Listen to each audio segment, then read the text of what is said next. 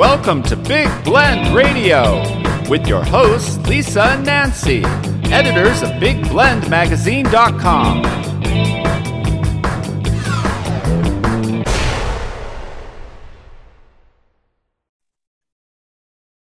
Hey everyone, welcome to Big Blend Radio's first Friday Toast of the Arts and Park show with the National Parks Arts Foundation. We've been doing this show for quite a few years and we love it. Uh, they do this amazing program where they host artists for a full month in an artist residency program within a national park or in lodgings at a national park or a park unit. Um, one of them famously being the Hawaii Volcanoes National Park.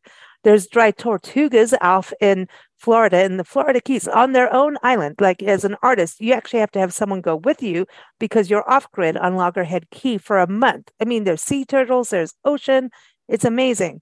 Hawaii Volcanoes has been really, really popular because there's what's called the art house, but also you get to see how the landscape changes. And every uh, artist, musician, writer, everyone that's been on our show over the years talks about Hawaii volcanoes as they are intrigued. They actually go back, they apply to go back because of the actual change of scenery, because of the lava and what is the what is the land doing? What are the people about? Um, it's been really fascinating. So i encourage you to go to the website nationalparksartsfoundation.org and today we get to welcome back tanya ortega. She is the founder of the national parks arts foundation. And also we have elizabeth fien. She is the uh, well she's the ceo for the friends of the Volcanoes National Park, Hawaii Volcanoes National Park. I'll get this straight.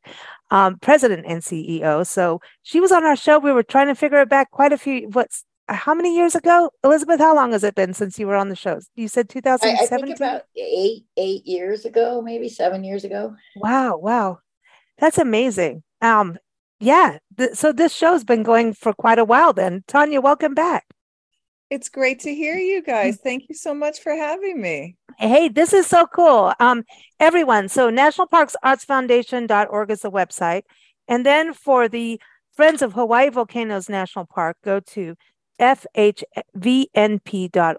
So um, I just want to touch on base with you, Elizabeth, before we get into NPAF and how you guys all work together.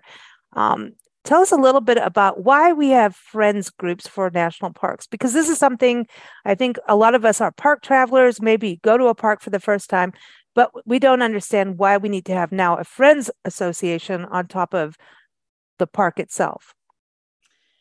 Well thank you again for for having me on lisa. This is this is fun. Um having a friends group a philanthropic partner to a national park is like having a next door neighbor that looks out for you looks out for your mm-hmm. house looks out for for your animals looks out for you and one of the things with national parks is they can't do it all by themselves um, mm-hmm. um, it, you know it, governmental bodies have a finite amount of budget and a lot of things need to be done in a national park. And a friends group can come in and support things like artists in residence and youth programs and and restoring trails and, and art and buildings. And we are more critical now uh, probably than ever uh, in this, this the climate we're in right now. It's super important to have a friends group um, to support the national parks. Mm-hmm and there's a group of uh, the National Park Foundation is the official philanthropic partner to the National Park oh, Service. okay. Yeah. And we are the official philanthropic partner to Hawaii Volcanoes National Park, along with uh, probably there's 250 very active friends groups um, that support national parks, along with many others that maybe we don't even know about. Mm. And it's really important, you know, just in we we do a lot with Sequoia and Kings Canyon National Parks and Sequoia National Forest and the Giant Sequoia National Monument, um, and uh, we've worked with the Sequoia Parks Conservancy and Sequoias. Uh, the Sequoia region has gone through literal hell over the last five years between wildfires and um, now recently flooding. Um, yet at the same time, the land itself is healing, right? But for humans and humans wanting to go to the park, it's hard. But through the fires, which are not normal wildfires, things like signs and the roads are melted. The signs are, you know, Crystal Cave has been closed. They thought they were going to open it, then another fire, and then this. Um, but it was these friends groups that are the ones really, you know, while you know the governmental side is out there going, okay, we need to do this, but it's actually taking the community and all these groups coming together to f- assess the damage. But it seems like it lands on the friends groups like what you do when a negative thing happens to stand up and go okay well you need new signs. And some and we've interviewed um, retired park superintendents who have even talked about at times where they had to read make their own signs way back when in the 70s and 80s um, because of funding and stuff like that. Um, so is that kind of the thing that happens for you? Like if something happens, like, you know, a volcano decides to say, hey, I'm here, that you can help with those kind of projects? Oh, most definitely. Uh, as you know, we had the huge 2018 eruption. We've had, you know, the recent Mauna Loa eruption with the Kilauea eruption, government shutdowns. Um, our mm, organization oh, yeah, yeah. kept the park open when we had the, I think it was a 31 day shutdown. Uh, fact check that. I'm not sure exactly how many days uh, we we raise the money to keep the park open. Uh, same thing. We don't maybe we don't have a wildfire, but when you have a volcano that literally in earthquakes that change the entire landscape, uh, flow over roads, destroy different parts of the park, we have destruction and creation happening at the same time the Park Service needs help. And it's obviously not just the Friends Group, it is a community effort. But we specifically uh, are there for those type of events. We're going to do whatever we can to help keep the park whole and take care of all the mm-hmm. beings within the park, the landscape itself, and the mm-hmm. humans that inhabit the park as well. So it's mm-hmm. um it's a big job, and we've had we have not had uh, a non-natural disaster in a long time. I, I, think we keep talking about we'd love to have maybe two years strung together where there wasn't a national uh, a, uh, a natural disaster or a government shutdown or COVID or whatever it may be. Uh, we're we're at the ready. So yeah. we've learned how to just be a supportive partner and be flexible Oh, flexibility is key to everything. It That's is, key to travel. It really it's key. key. It's key. That is a key to life. If you're not flexible, you will break, my friends. You will break. Um, the willow thing is true. You've got to bend like the willow. You've got to bend like the tree. You've got to bend with the wind. You cannot um, be non-flexible. It doesn't work. Brushes work by being flexible, and that leads me to Tanya um, with the National Parks Arts Foundation. I think you know, talking about supporting parks, I think NPAF does such a huge job in bringing artists into parks and park and we'll talk about what what the amazing things you do for artists but um one of the key things i think about artists going into parks whether you, you work with everyone from writers and poets to textile artists to uh, painters filmmakers photographers i mean everything right? Um yes. it's about art which is huge but these artists get to see behind the scenes, right? Which is an, an unheard of thing, and unless you're in a special program like this.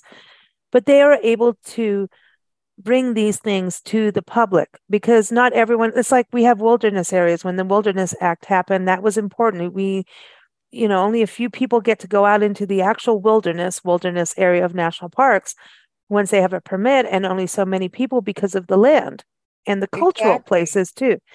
And NPAF through the artists, you're able to do events, exhib- exhibitions, and their art transcends and and even just through one. Ex- I mean, uh, you can never actually capture how much art goes out in the world, like how far it goes that ripple well it doesn't have it doesn't have a, it's not directed at any certain group of people. You can enjoy art and even understand it if you're a child a toddler uh, older any any groups can look at art and understand it. And what it is is a it's another way excuse me it's a it's another way to and to give the public a, a way to interpret the park and the park resources. So it's you can't even count that. I mean, you can't even mm-hmm. measure it. It's it's so huge.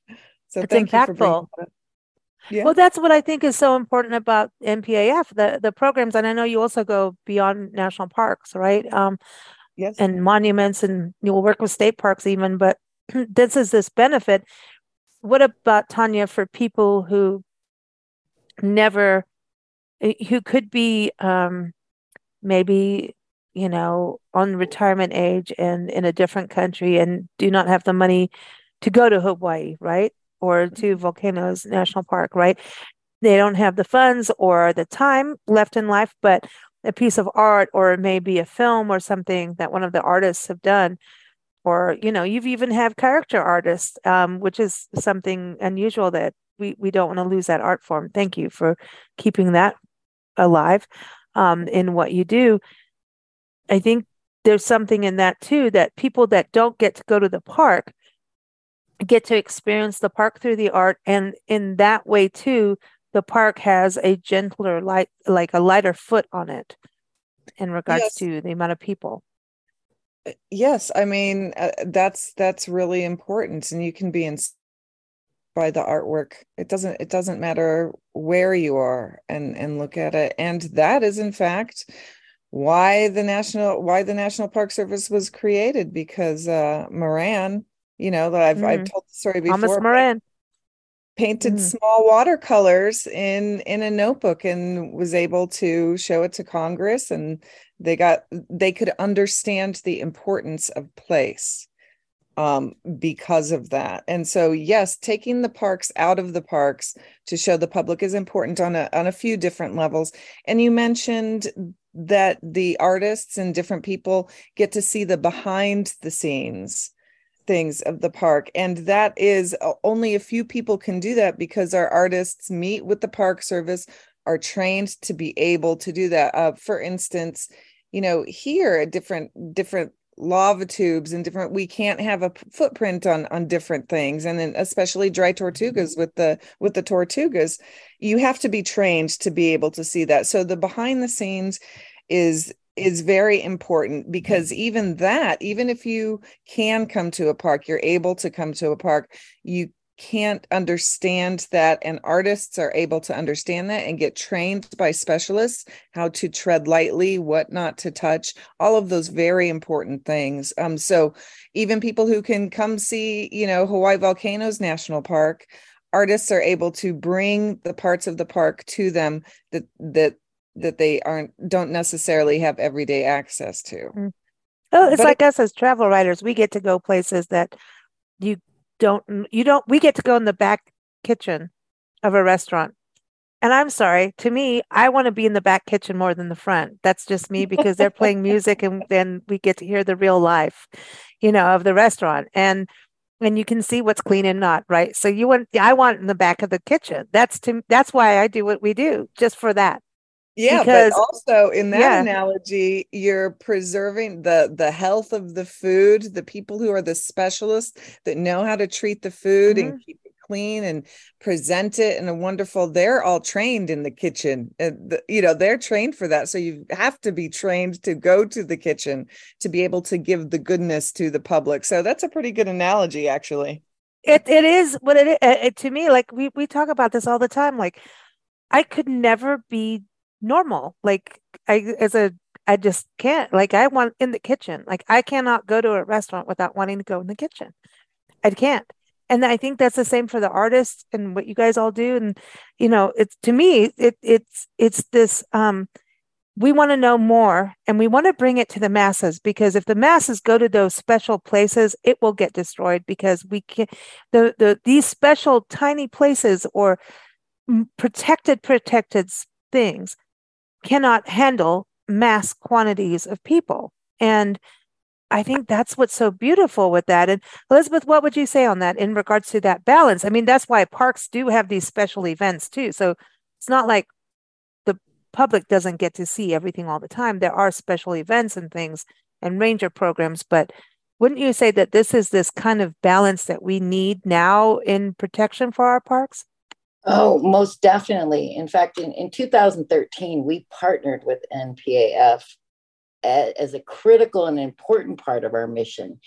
So we recognized that the artist in residence program touched uh, on a much deeper level and and one of the things that we envision is that we give visitors a, you know a profound connection to this unique physical and spiritual beauty of the island of hawaii so for for us it was a no-brainer like npaf we we the minute we knew we could partner with them we realized that this was something that we could share and be a part of and I, I, have to just say personally from from you know a feather worker to a painter to mm-hmm. a comedian to musicians to it has been not only is it exciting but the ripple effect goes much deeper than just when that artist is there. And i know tanya mentioned that it's there we don't know how far reaching it is. It, it's continuous. So the world becomes much bigger.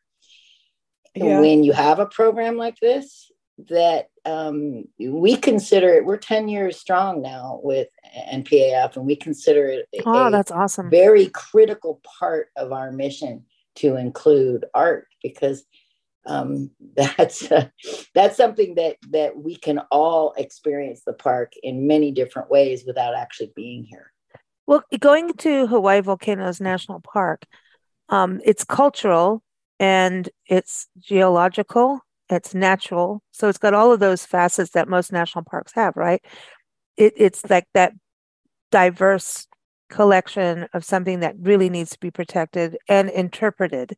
And so I think the artists become this other hand of interpretation.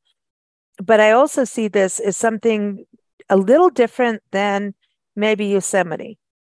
Um, Yosemite, well, no, you know, because we still have the indigenous people of is you know the area too, and Chaco, like, you know, Tanya, you you know that area, the back yeah. of your hand. But I think Hawaii is different, and we have not been there yet. So I, I I'm only talking through all the interviews we've done over the years with NPAF travel writers and authors before before too.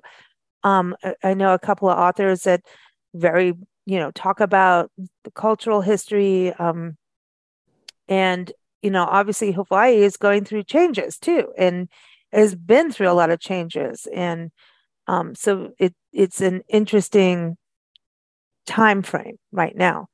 And what i wanted to touch on is for us going to hawaii even though it's part of the american statehood right where it's part of the 50 states that there's still like a section of us Americans off the mainland going there that need to kind of understand that this is more than a tropical drink with a little umbrella. Like, can we get past this?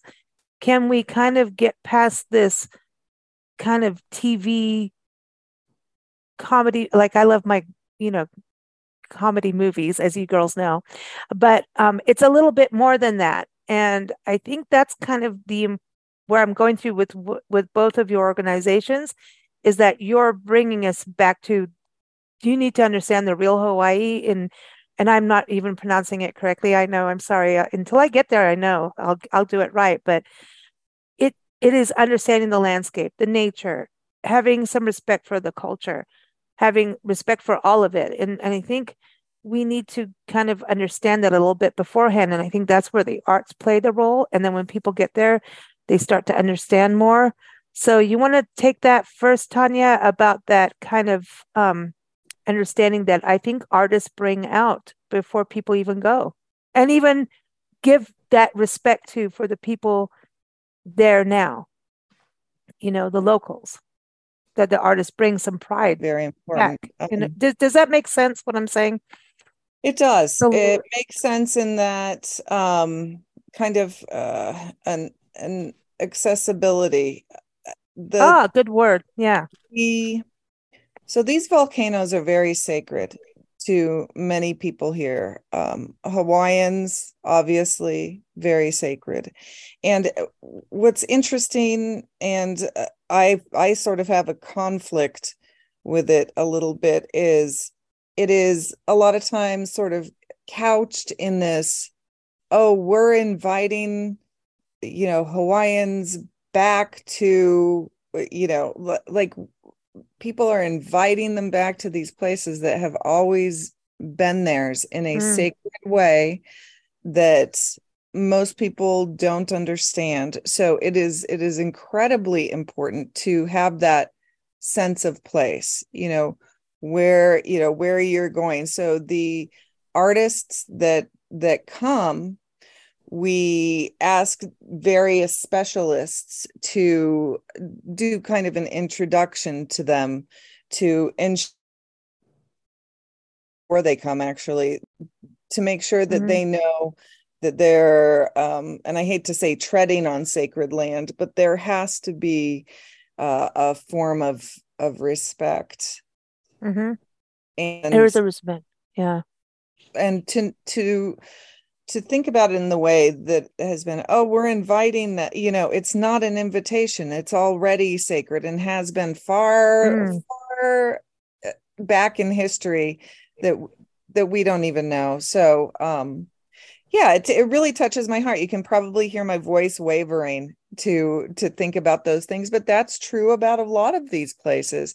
And it's it's not just true for first first peoples but but a lot of i mean for gettysburg for example oh yeah. affected so so many people. So you you have to have that understanding going in. Um mm. yeah i apologize if i'm getting a little uh, a little well i know because it, but, it really but, strikes me.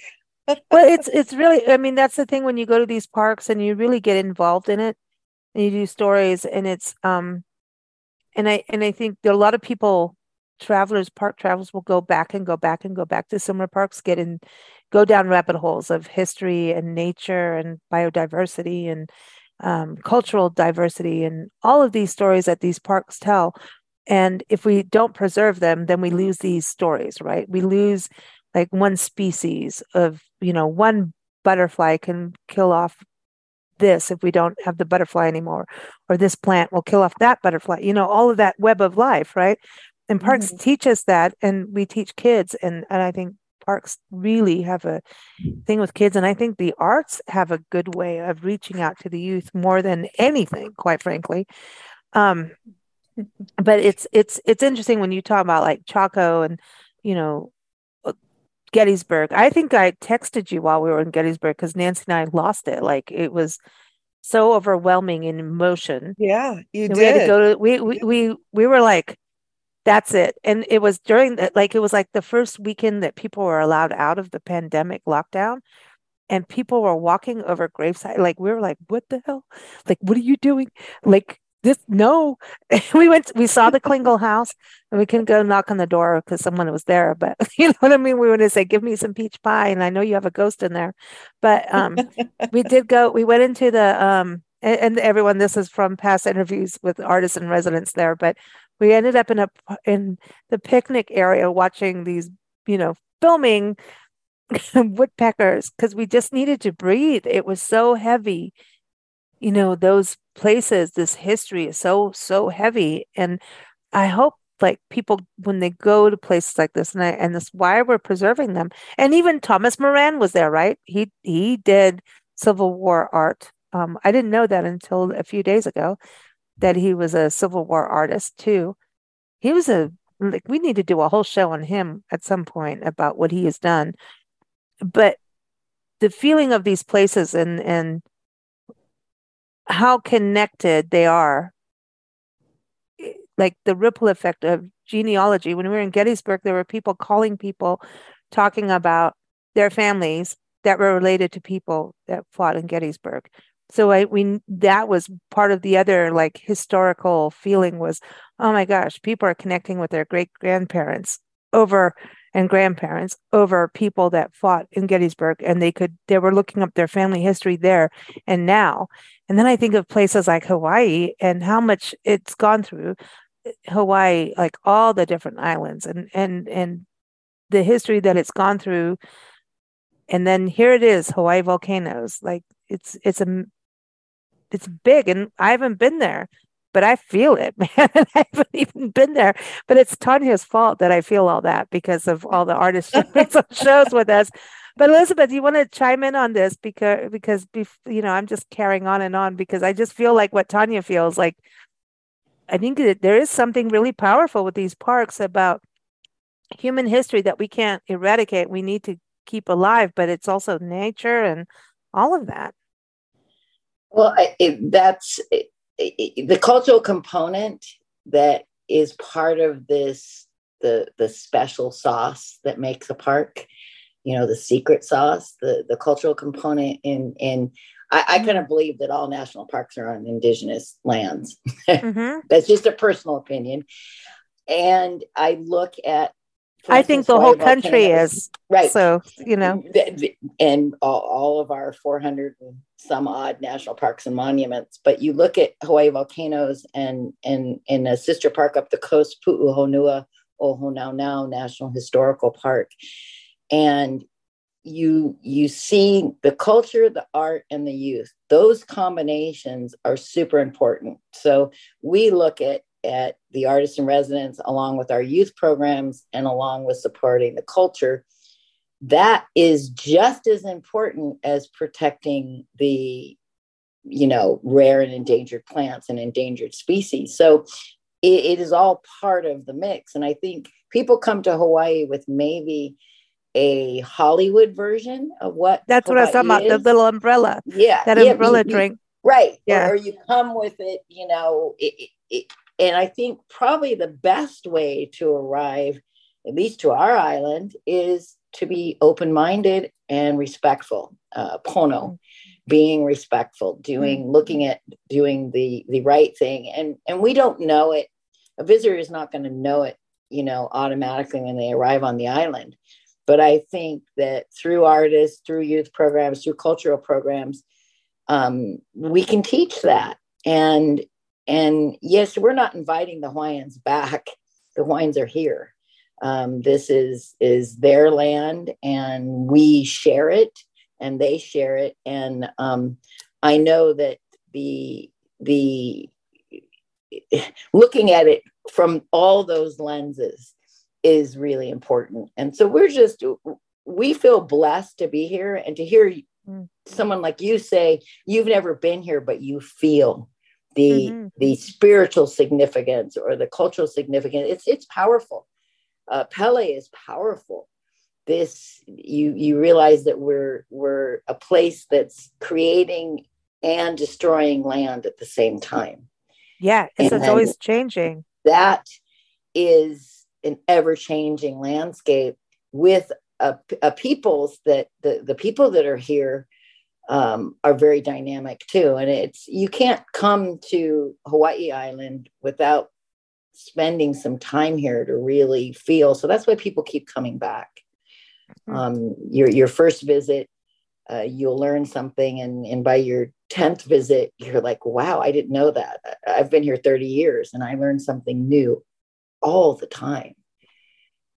I think there's also an extra thing because your islands that people really realize. I mean, I know we do a lot with like the islands out in Washington state that it is like you're such a smaller goldfish bowl versus the big goldfish bowl of mainland and the mainland that goldfish bowl tends to get cloudy but people don't see it because they can dodge the cloud over here and ignore the cloud you know what i mean whereas when you're on a smaller eh, island I mean, because we're all islands. I don't care. The, you know, North America's a big island, right? Exactly. But like when we're in, yeah. I mean, if you look at it all, we're all floating around on islands, you know. Um, some just have a bigger island and then some parts break off at some point and whatever. And then when you realize you only got this small piece of island, you better protect it. And well, so no. that's another thing too. Our our island, uh, Hawaii Island, and our park specifically, the Hawaii Volcanoes National Park, is almost the size of the entire island of Oahu. So we are a significantly large island with a small population.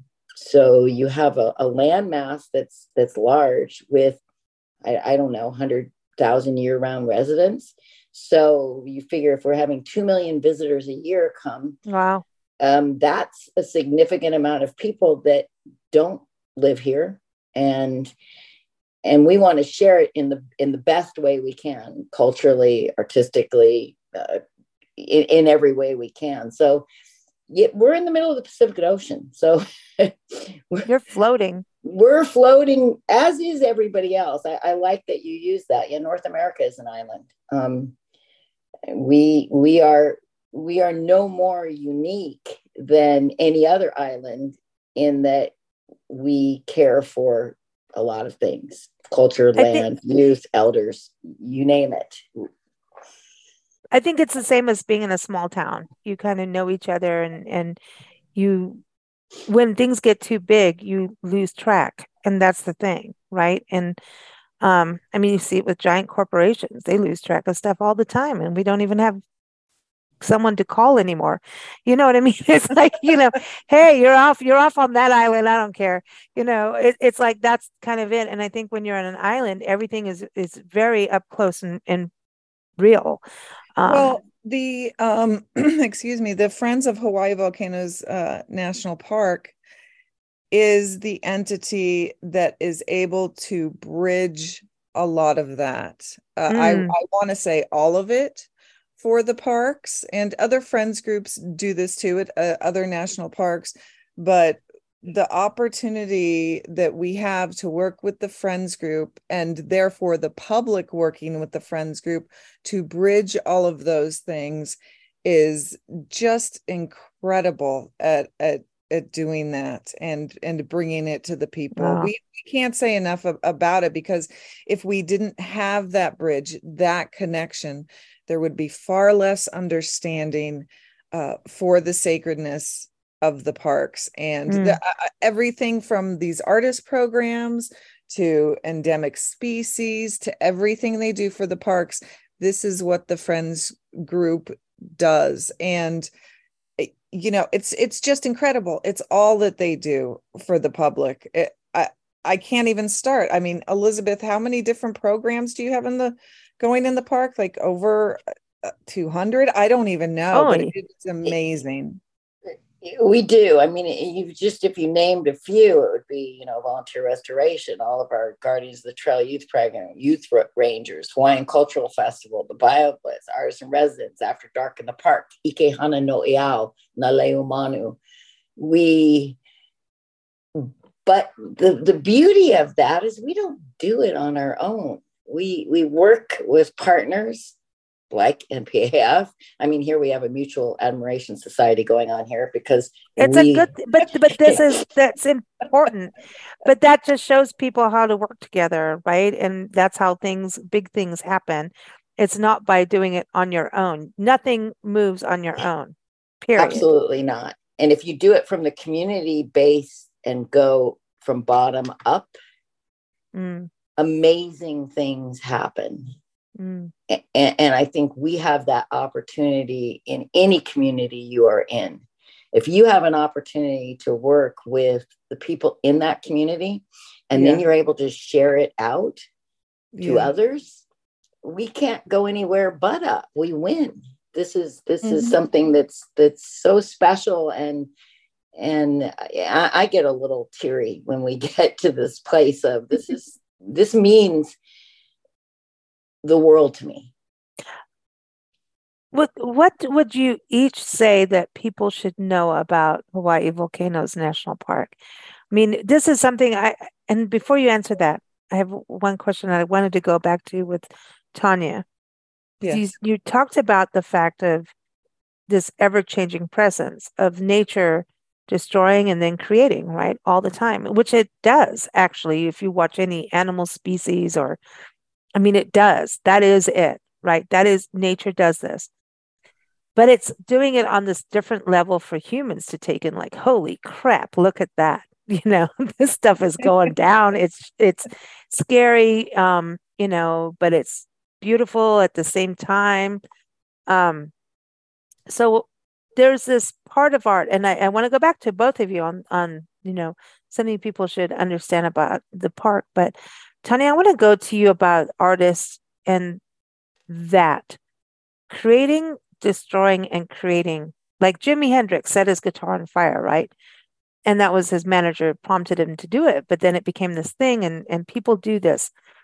Um, there's temporary art, public art exhibits all the time. I think one of the first ones I saw was in Santa Fe, with a giant polar bear um, in Santa Fe Railroad Park, Rail, Rail Yard Park, I think it is. Uh-huh, the rail um, and uh, they had this this guy made this huge polar bear, and of course it's not going to. It was about climate change, so it was temporary, and that of course makes perfect sense.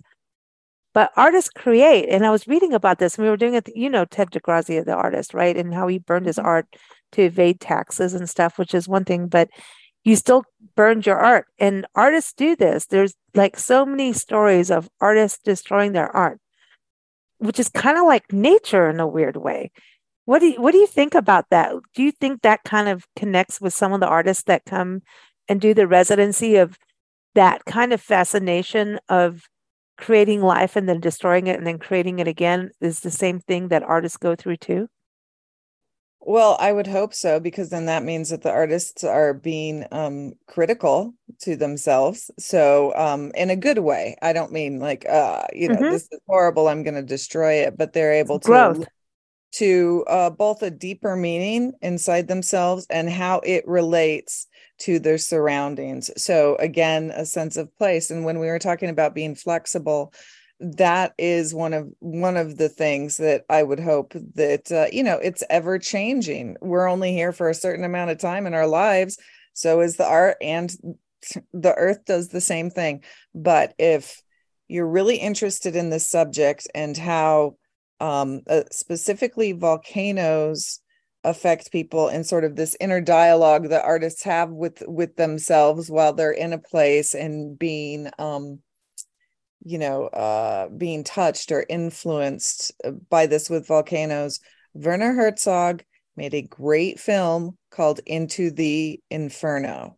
Um and so with with his films and and i'm i'm kind of passing the buck a little bit and saying hey watch this film. But um it speaks to not just artists but but just the public and how that affects the internal change that we have when we're looking at the resources of a park that might have something like a volcano so um, yes i believe in that and i would hope that people would recognize that about the place that they're in and internally because it's it's it's especially here at hawaii volcanoes national park part of what you have to think about. It's part of the beauty, but it is the destructive beauty.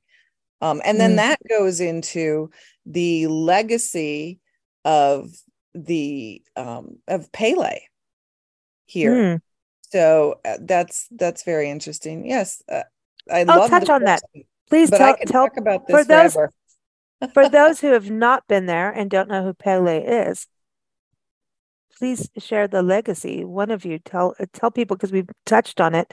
But for those who are listening that have no clue, which I didn't know until I, I read actually, I think it was Linda Ballou wrote about it in her book, uh, one of the travel writers, and she wrote about this, and and it became this, wow, what a story. Um, yeah. Um, can either Tanya, do you want to just share that legacy a little bit for people, or do you um, want to do well, Elizabeth? I'm definitely not a specialist on on Pele or anybody else, but um, Pele is a goddess that travels throughout the islands and appearing to people as a young woman or an old woman.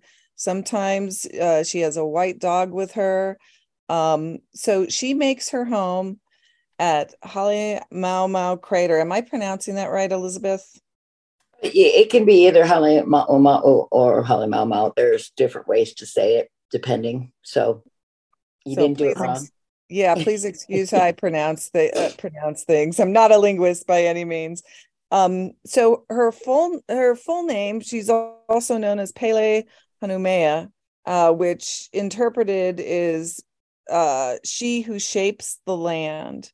So she's the goddess of fire and continues to be part of the history and the legacy of of the island. There's there's just so much.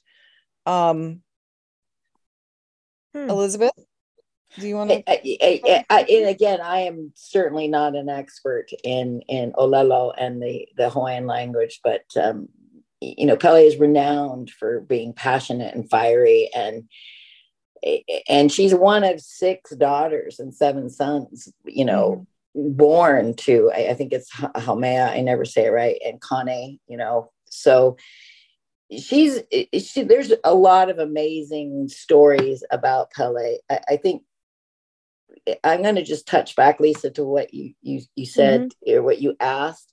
Upon arrival, I would say if you land on our island, you arrive, you need to breathe, listen, observe, obviously respect, and there are painful things about what happens around here as well. So I just think again, yes. breathe, mm. listen, observe breathe, listen, observe. And you will find that you will end up doing the right thing if you breathe, listen, and observe. Oh, that's that's pure advice for any traveler, right? That's right. beautiful, Elizabeth. That that's is perfect. That is perfect. I, I think that is because I think sometimes we just jump to a conclusion so fast and opinion. Let me just say, jump to opinion instead of conclusion. It's just jump to opinion. Seems to be a, a national hobby. Um, really, the breathing part that comes back to art. The arts are what help us breathe. Nature is what helps us breathe and stop.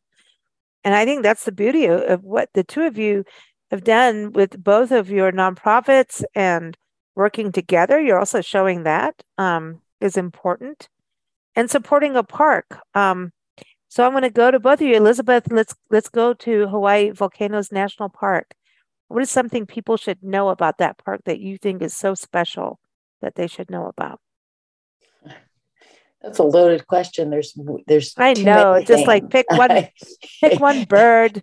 Here's a berry. I don't know. You know what I mean? I, it, that sounds so flippant. The, I, I, don't well, mean it that I'll way. Say because on our logo we have the 'I'iwi bird, um, and we have the Lehua blossom with the ohia tree, and very significant to me when you walk in and and you stop and you listen and you breathe and you observe there are birds and remember that Hawaii Volcanoes National Park is in a rainforest. Mm. And so be prepared for 11 microclimates. Holy cow. I, That's I, think, and, and again, I, I, think we have 11 out of the 13 on our island. Um, is that wow. correct, Tanya? That's a yes. lot. Yes. Right. So from from mountain to ocean, from Mauka to Makai, right? We've got the park actually goes from you know the top of Mauna Loa to to the ocean to to the sea arch at the at the at the from from up to down from down to up so wow. everything in between so i think just be prepared for this international biosphere, this World Heritage Site, it mm. is it's not something you can do in four hours. Yeah, don't do don't do the drive through. Like if you're gonna go to four hours. yeah, don't do the drive through. And it's a dark sky park, right? Too. So that's another huge thing. I yes, it is. We were. I, I don't know. Was was it Jim Schlatt that was on the show last time talking about this? Uh, the photographer, and we were talking about like look up, and like we forget like we always like look where you're walking look down in case of a snake or something and, and hiking and parks. Tanya knows about snakes. She says get boots. And her boots in chaco when i learned about what she meant about boots she meant real boots. I mean you, real snake boots like she wants you to wade you know? Um uh, yeah when next time i go to the swamp i'm i'm going with you on that one. Um but it's it's look up and then we really forget about our parks at night I mean, that's to me life. I mean, when we lived in Africa, man, Kenya, we'd go out on night drives and you would see so much more than what you would see during the day because it was hunting time. And wow. you would see bugs, you would see, I mean, everybody's up. I mean, we used to do experiments in our hallway when we lived in Kenya. Nancy would sit there and turn off.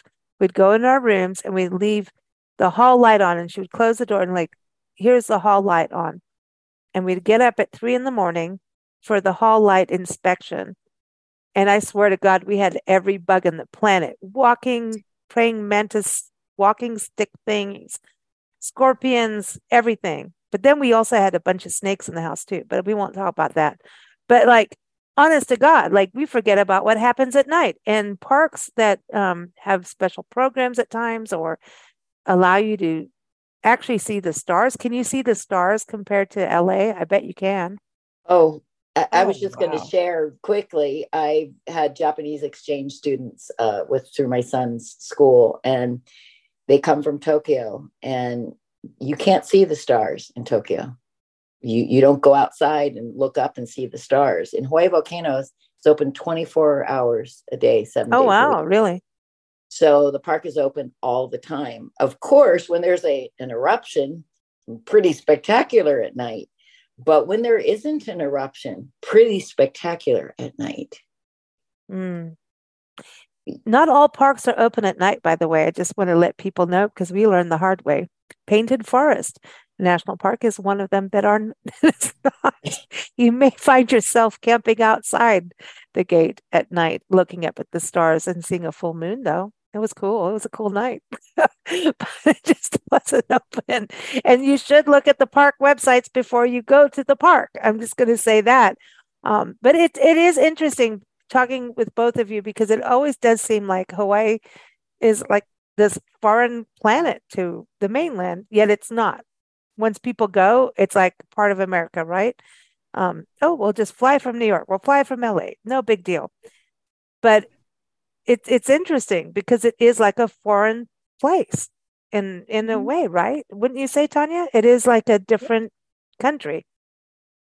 Yes, I, I exactly. And and speaking of um nighttime at national parks or whatever parks, the Friends of Hawaii Volcanoes National Park sponsor and support the After Dark in the Park program here.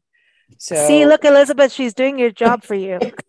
it's amazing. It is amazing how much uh, how how this uh, affects visitors. But I have to to answer your question about what I feel like people should know or how they should think or whatever when they come and i i think a way to appreciate what is around you starts off with being grateful um i know mm. that that sounds a, mm. little strange like oh you must be grateful for this but I, I feel like, and this is what happened to me when I first came, and this is ashamedly, I was like, oh, okay, I want this and this. It was all about what I already felt, the ideas I had of the park, the ideas I had of Hawaii, mm. and I shouldn't have even stepped foot in Hawaii thinking like that.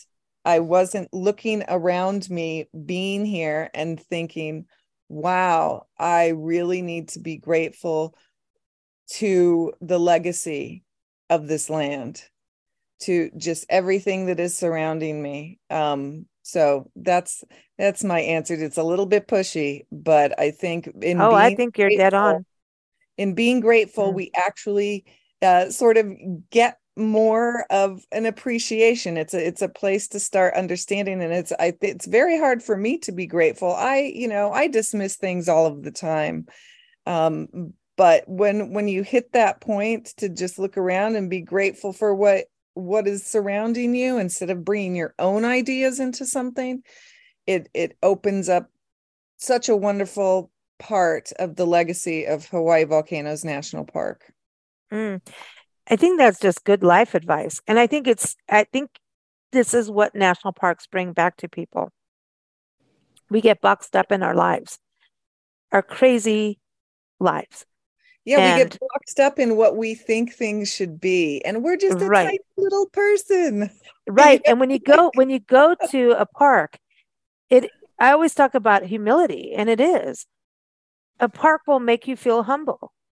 And and it, it I'm not trying to make you feel smaller or whatever people say these days. I don't know. It just is about realizing that we are one little teeny piece of this giant web, but we're also an important piece of that giant web. And so at the beginning, like when I see someone see a sequoia tree, like God, whenever you drive into Sequoia National Park, here comes the person that slams on the brake when they see a giant sequoia tree. And we're like, oh, come on, you've seen one. No, then like our park ranger friend Dana, she goes, Nancy Lisa, it's called They're in Awe. And we had to learn park ranger etiquette. We've been taught. We've been taught. Um, and I want to say park rangers are probably the most gracious people you'll ever meet on the planet. Who I don't know how they handle the amount of public people that they do, but they do. Um, it it is amazing what they do. And when you when you go to a park, though, there are just things that you do the jaw drop. They stop you in your tracks, and I think we need that jolt as a society. And it has to be balanced out. That's where the arts come in. That's where programs like what you're doing, Elizabeth, uh, with the Friends of, of Volcanoes, uh, uh, Hawaii Volcanoes National Park. I think these programs that are smaller, intimate, are more important than someone just doing the Crater Rim Drive, right? Uh, it, it, oh, most definitely. And again, like these are our national parks, right? They belong to all of us. And what an opportunity. I'm in awe every time I walk into uh, my office is in the park. And dude, Tanya, really? I, I, didn't like, even dude. realize. like, it, dude, yeah, in the park. You're in the park. That's in like park. I'm jealous. but I think of that word grateful that that Tanya used. Um, it, it, how can we not be grateful? Look at mm. what we are given as a society in in the United States of America that we have all of these public lands that mm. we're allowed to go visit. Uh, and again, I'm in awe every time I walk into. I have lots of parks that are my favorites, but I am still in awe when I walk into one.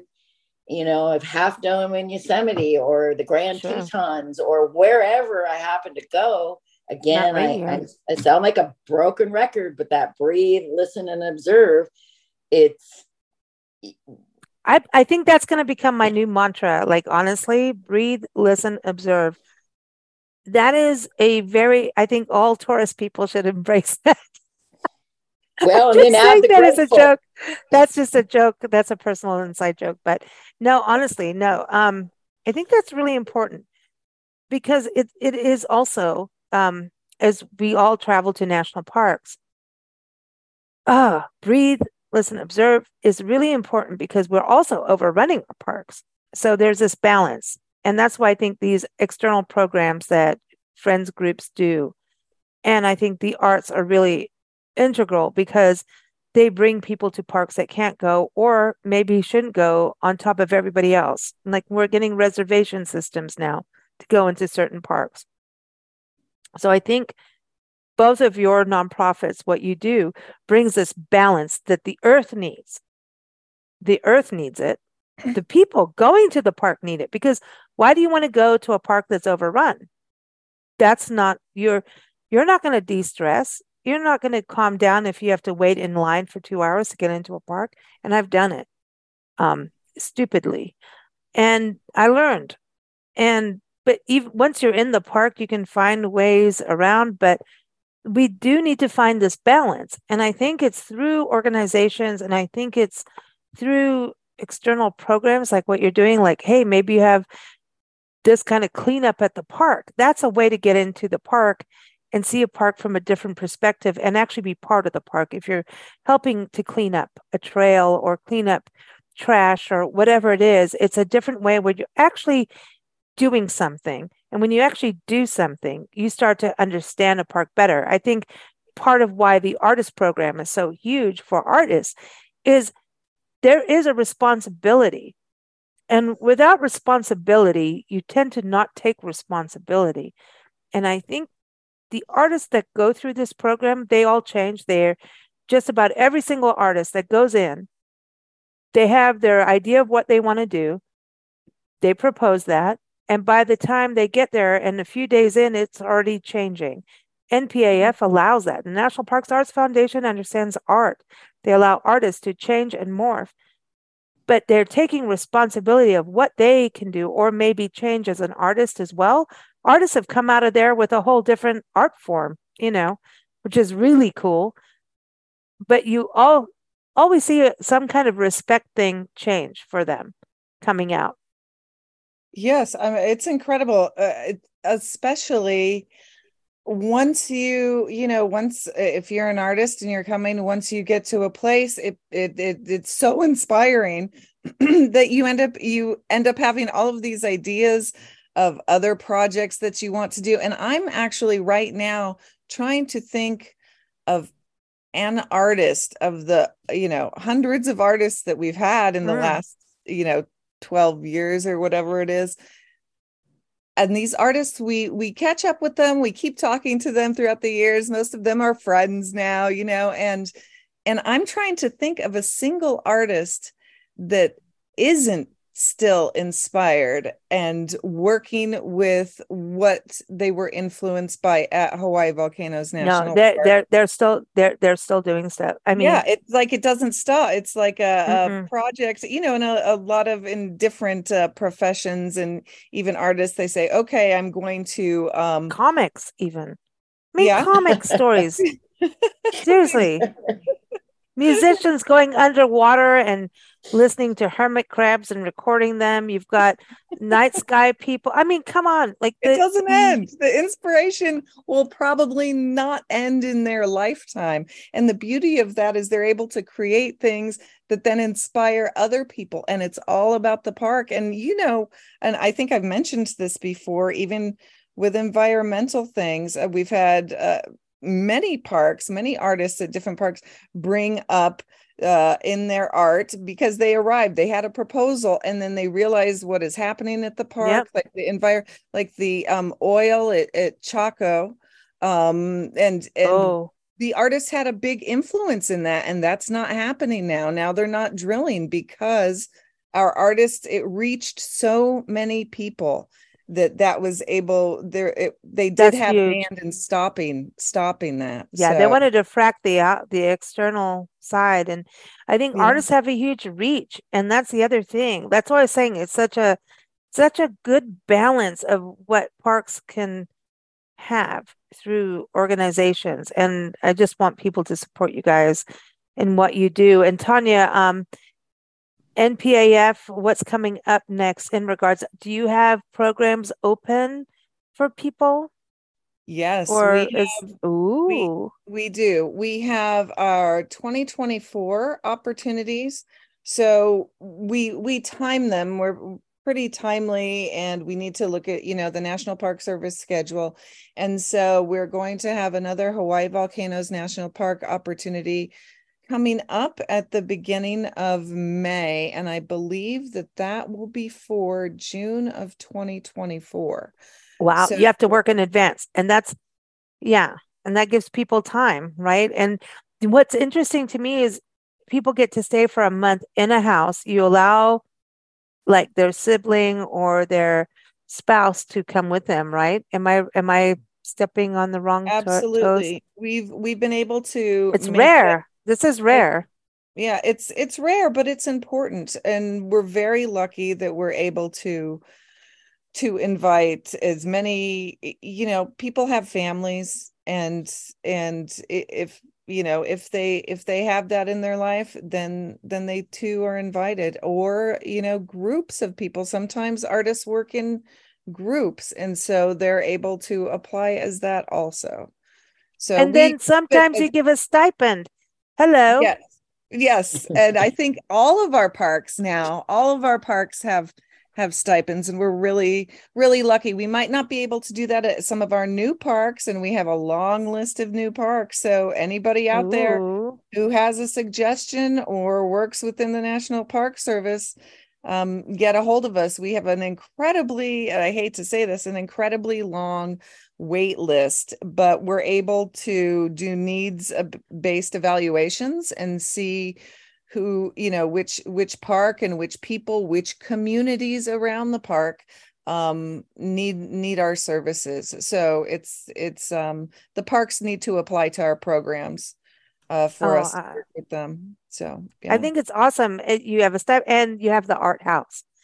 And um that's important you have a recording studio in the art house for musicians i'm just saying and listen people need to use that for when they do their podcast with us so they can sound better than us.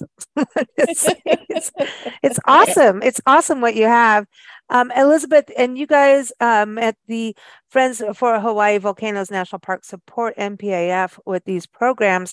What is your main goal for that, supporting them? Well, we intend, uh, we will support every artist in residence that comes through, and we support them, you know, financially when we can. Uh, with with in kind donations as well. And, and I think that for for Tanya's call to to the National Park Service, uh, my call is to other friends groups to partner with mm. the National Park and Arts Foundation because it takes a village to raise an artist. Mm. And I, I, think we have an opportunity. Um, in, in, Hawaii, we, we, we say the word kuleana, our responsibility. Um, we have a responsibility. And I think that um, we, we want to continue supporting uh, this program indefinitely. I mean, it, it should be something that that I would love to see other parks friends groups do the same thing. And, again, and we will continue to do that. We have lots of upcoming uh, things happening. You know, our, our biggest one right now, of course, is is youth programs all start Mm. And um, we we want to expose our youth programs and our youth to the artist in residence. And what a great opportunity when there's an artist in residence for us to bring a youth program in to be That's able to awesome. see that artist. And um, I, I, hope to see more of that. That is our Kuleana, our responsibility. And um, we again, we're just we're grateful. So, I love that. I love that you're bringing the youth in and that is so important because you never know what that one artist could, you know, change a child's life to become an artist. You never know what that one moment is. And I think that's something we forget about. And you talk about gratitude and gratefulness and breathing and slowing down, right? Thinking that every little moment is a little moment that can change everything. And that's what national parks are about when we go in put the phone it down absolutely it absolutely is and we um an artist that is an artist emeritus rick san nicolas his mm-hmm. work that was inspired by the park so he has a, a, a heritage a legacy uh um he's hawaiian and he every so he was just accepted into the US Department of Interior Museum collection mm. which is a, a huge really very important yeah and he, every time he comes even if uh, at the time he's not an artist in residence when he he started here when he first came he made such great connections with so many um, community places that even if he's here um, on i don't know vacation he doesn't really vacation but uh, he's working all the time but he uh, he teaches youth how to how to um, make the feather leis in the traditional style that they were made. So he's teaching youth, and these are also teenagers for their graduation to make a traditional legacy heritage based um wow and something so it's it's incredible and he, he teaches all the time so even even when these artists aren't artists in residence they're still helping with so when you brought up youth i just thought i'd I'd throw that in because that also that also doesn't end and and they're volunteering. It's wonderful. I, well, I just love the connection with the artists too, like Andy Jarima and Stan Honda getting together and doing uh, oh, yeah. you know, communal projects and stuff. I'm like, dude, what happened? Yay, this is awesome. Like uh, that's the other thing. It's like um an NPAF family has happened from Yes. what I can tell too. You know, Absolutely. Tanya and Lisa, can I just to just put a little plug in there? Rick San Nicolas was the first artist in residence that the Friends of Hawaii Volcanoes National Park supported. Yes. So really. Oh that wow. was our inaugural artist for us. Oh, that wow. We we supported. So we obviously have a little bias, a little special place in our heart um, for Mr. San Nicolas, and um, it, it's really amazing to see how far this program has reached, and and so. Yes. Yeah. Thank you, National you Park and guys Arts rock. Foundation. I should say you ladies rock. I keep going like, dude, y'all. You know? but I, we I will could never not stop saying dude. we could not have had Rick San Nicolas or really any artist in the park without the Friends of Hawaii Volcanoes National Park. See, So this wouldn't have happened with without you guys for the public. So it keeps going. It, it never it doesn't ever seem to end. See, that is amazing. I mean, that is about community connection. It's about integrity to the land, to the art. It's integrity to the people too, right? And that's the important thing. Like I was saying, you don't get anywhere in life on your own. You can, but you're going to be bitter. it's going to be bitter and crabby, but you can't. You have to do it together. And I think that's this beauty. Um, and I think nonprofits, you know, the world has changed over the last 10, 15 years, right? And um, we've also changed generationally. And nonprofits are so important to support right now. So um, I've got to give everyone your websites again because, hey, it is fhvnp.org for the Friends of Hawaii Volcanoes National Park. So fhvnp.org. Did I get that right, Elizabeth? Making sure. You sure did. Thank you. You never know. Mahalo nui. Oh, listen, I'm coming to you for lessons. When we come to Hawaii, we're just going to go right to Elizabeth's house first, okay? or I want to meet you at the art house. I don't know. There's coffee, but you know, maybe there's I don't need the umbrella thing, but you know, we need we need language lessons. Obviously, you're the person to go to, so I want to Oh. go there first. I'm definitely not the language expert, but I, I live about a mile from the art house, so um, Oh, cool. it, it's That's uh, cool. I, love getting to see the art house full of artists. Oh my gosh, I know. And Tanya, did you really put a dance floor in there, or was that did that happen, or you were doing it, or something? I That know did you were. not- that has not happened yet. We we do have um a a, a deck, but it is not um it's not good for ballet shoes. Um so we need to look into how we're going to get the perfect wood flooring for Wow. the dance performance artists. I mean, yes, there's there's places to practice and dance and that kind of thing and there's a community area too in that neighborhood. Um but um it's not perfect. So we haven't done it Yet, yet, yet. yet. exactly. That house is always changing up and moving on. So, everyone, National Parks Arts Foundation.org is a website. We're here every first Friday, and uh, the National Parks Arts Foundation has a new channel through acast.com, so you can check that out as well. Keep up with us at bigblendradio.com. Thank you both, ladies, for all that you do for Hawaii, for artists, for the land, the people. You guys rock, even though you're ladies. You, you. you guys Thank you for having me. Thank you. Thank you, Thank you. thank you for having us so so much. Thank you, Lisa.